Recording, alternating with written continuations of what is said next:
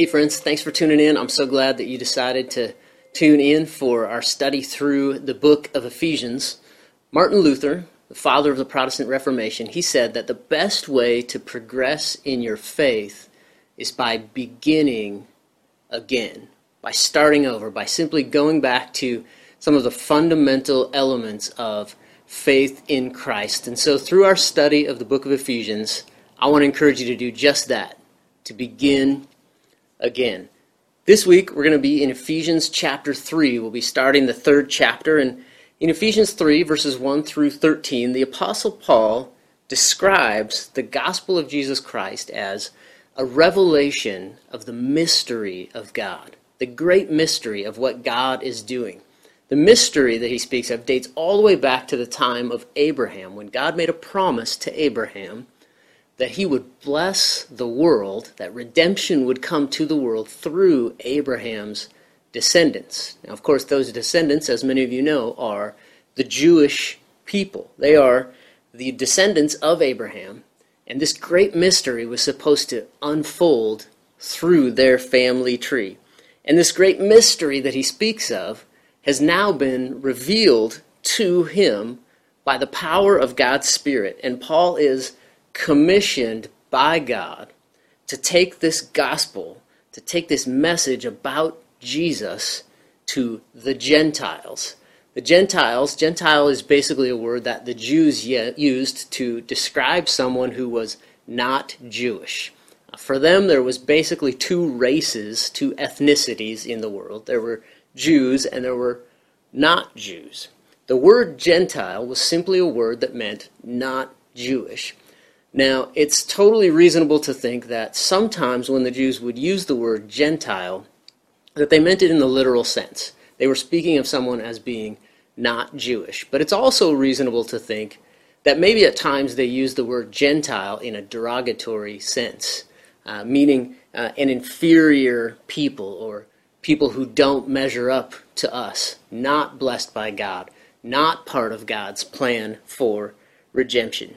Now, Paul, the apostle, he was despised by many of the Jews because he began to spread this message that God's redemption, God's blessing, God's purpose, God's mercy through Christ are now available to everyone, not just the Jews, but everyone, regardless of their ethnicity, because the mystery has been revealed. Jesus Christ is the revelation of God's reconciliation coming to earth. So I want to pick it up in Ephesians chapter 3, beginning in verse 6. Paul makes this a statement that would have been so inflammatory to the Jews, but to the rest of us, it's the best news that's ever been told. This is what he said in beginning in verse 6. It says, "And this is God's plan. This is the answer to that mystery.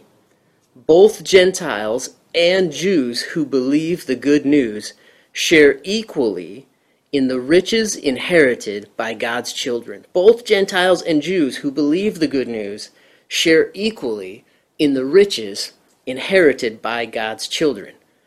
Both are part of the same body, and both enjoy the promise of blessings because they belong to Christ Jesus. By God's grace and mighty power, I, Paul, have been given the privilege of serving Him by spreading this good news. Now, there are so many powerful truths right here in this section. Two weeks ago, uh, you might remember that we talked about this inheritance that he says Jews and Gentiles share equally in through Christ. And we talked about how this spiritual inheritance is actually significantly better than any type of physical inheritance or monetary inheritance. So if if you weren't there for that, you can look that up on the website. That was just a couple weeks ago. But I want to just take this section and I just want to look at four truths that we see right here. The first one is this it's found in verse 6. Paul says, Both Gentiles and Jews who believe the good news share equally in the riches inherited by God's children. It's another iteration of what he says to the church at Galatia in Galatians chapter 3 verses 28, which says, "There is no longer Jew or Gentile, slave or free, male and female, for you are all one in Christ. And his point is God does not show favoritism. We are all one in Christ. Now, for us here in our day, as we're all sort of caught up in the racial and political tension that's happening around our society, and it seems that everyone has an opinion, and, and most of them uh, seem, some of them forcefully, seem to think that their opinion is the definitive solution to what's happening. But Paul says that God freely gives acceptance and blessing to all who receive. One look at this passage tells us a definitive solution. Solution. God does not show favoritism, and for us as followers of Christ, we need to model this. We can't fix all the problems. We can't change everybody's mind. But what we can do, what you can do, is adopt a Christ centered mindset toward the issues that would otherwise divide people in our society. You can adopt a Christ centered mindset to issues of politics and race and a host of other things that create division in our society. Anyone who uses the Bible or the name of God or the word Christian to divide people is going to have a really hard time reconciling what they're saying with this passage of Scripture. They are grossly misrepresenting what the Bible actually says. So, our responsibility is to adopt this same mindset. God has offered up His grace to all who would receive, and we should do the same. That's the first thing. The second one, Paul says, both in this case Jews and Gentiles, both are part of the same body. Now, what is that body?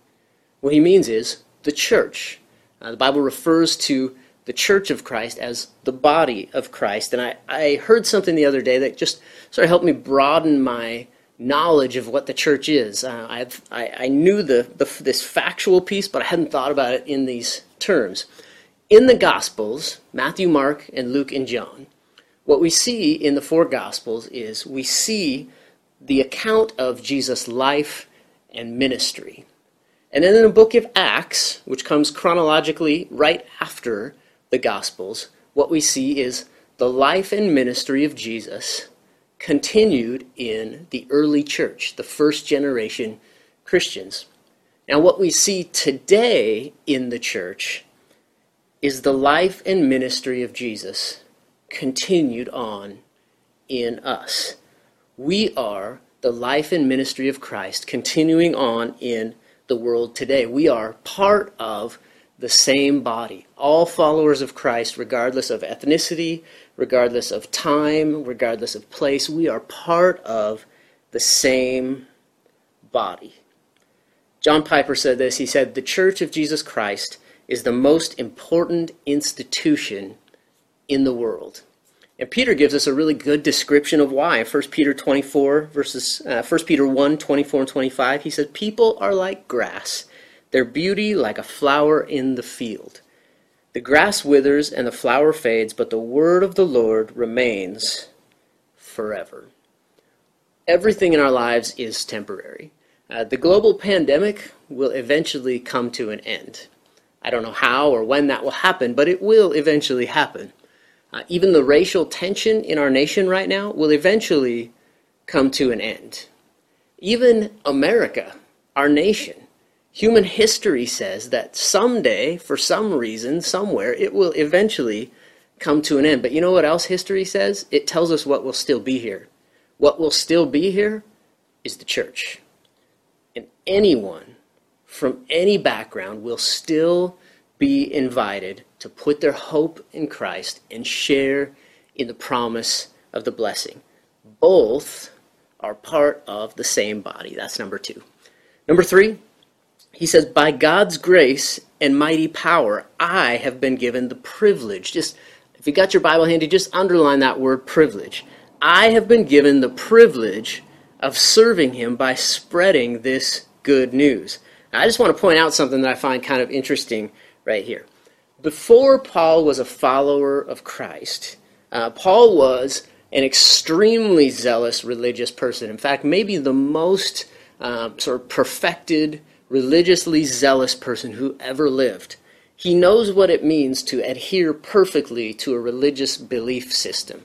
Uh, he has knocked it out of the park. Uh, he has adhered to every Jewish law thus far in his life before putting his faith in Christ. And this is what he found out. He found out that religion is dead. He executed perfectly the religious law before him, and what did it do? It sucked the life out of him. It didn't it didn't bring him closer to God. It sucked the life out of him. And now, though, as we read this letter at this stage in his life as a follower of Christ, he considers sharing the good news a privilege. Religion was a burden to him, it sucked the life out of him. But sharing the good news, being a, member of God's household by putting his faith in Christ, he considers this a privilege. And so, what I want to say to you is if, if you feel like faith is a burden or boring, or even if you just feel generally neutral about your faith in Christ, I'd encourage you to just consider, just think about whether you're maybe spending your life adhering to a religious creed or spending your life simply responding to the amazing grace that God has freely poured out on you. This grace that is for everyone. When we live as uh, when we live in response to God's grace, it becomes a source of life. And we see that in Paul because his life has gotten significantly more difficult. Uh, in fact, he actually spends much of his adult life after receiving Christ in prison, and yet he says, I consider it a privilege. Something has changed. So I just encourage you think about uh, if at times your faith in Christ is reduced to executing a religious creed or is it responding simply to the grace that God has given you? That's number three. Last thing, uh, number four actually comes from verse 12 at the end of this section. This is, this is what he says in kind of summing up or bringing a conclusion to this section. He says, Because of Christ and our faith in him, we can now come boldly and confidently into God's presence. Because of Christ and our faith in Him, we can now come boldly and confidently into God's presence. You've been included in understanding the great mystery of what God is doing, this mystery of how God is reconciling all things back to Himself through Christ. You're also included in the richest inheritance that will ever exist. You're also included in a security that will last forever. And here we see that you've been invited, because of what Christ has done, to come with confidence directly to God. Regardless of background, regardless of religious understanding, you through Christ can come directly to God. You're invited to talk to Him, to hope in Him, to cry out for Him. You're invited to love Him, not out of duty or dogma, but you're invited to love God, to have a relationship with God because He first loved you. And not only that, you've been given an equal share in the family of God. So I just want to close by just asking you this one question. Just operating under the assumption that we can come boldly and confidently before God because of Christ and our faith in Him. If you were certain that that was true, if you were certain that the loving God of all creation was listening, what would you say? What would you say to Him? And, what kind of expectation would you have about His response? Uh, I, I like to think of um, archery as kind of an analogy for this. You know, if you were an archer, you would you would never just randomly fire up an arrow out into space and walk away. Uh, the way we sometimes do with our prayer, with our conversation with God, what you would do is you would shoot at your target and then you would watch for it to land. You would watch with expectation of hitting the target. Uh, I want to encourage you if the loving God of all the universe is listening as you speak watch for those prayers to land. Watch for them to land because you have access through Christ to God. Hey, thanks for tuning in. I hope you have an awesome week. I'm looking forward to just continuing our journey next week through the book of Ephesians.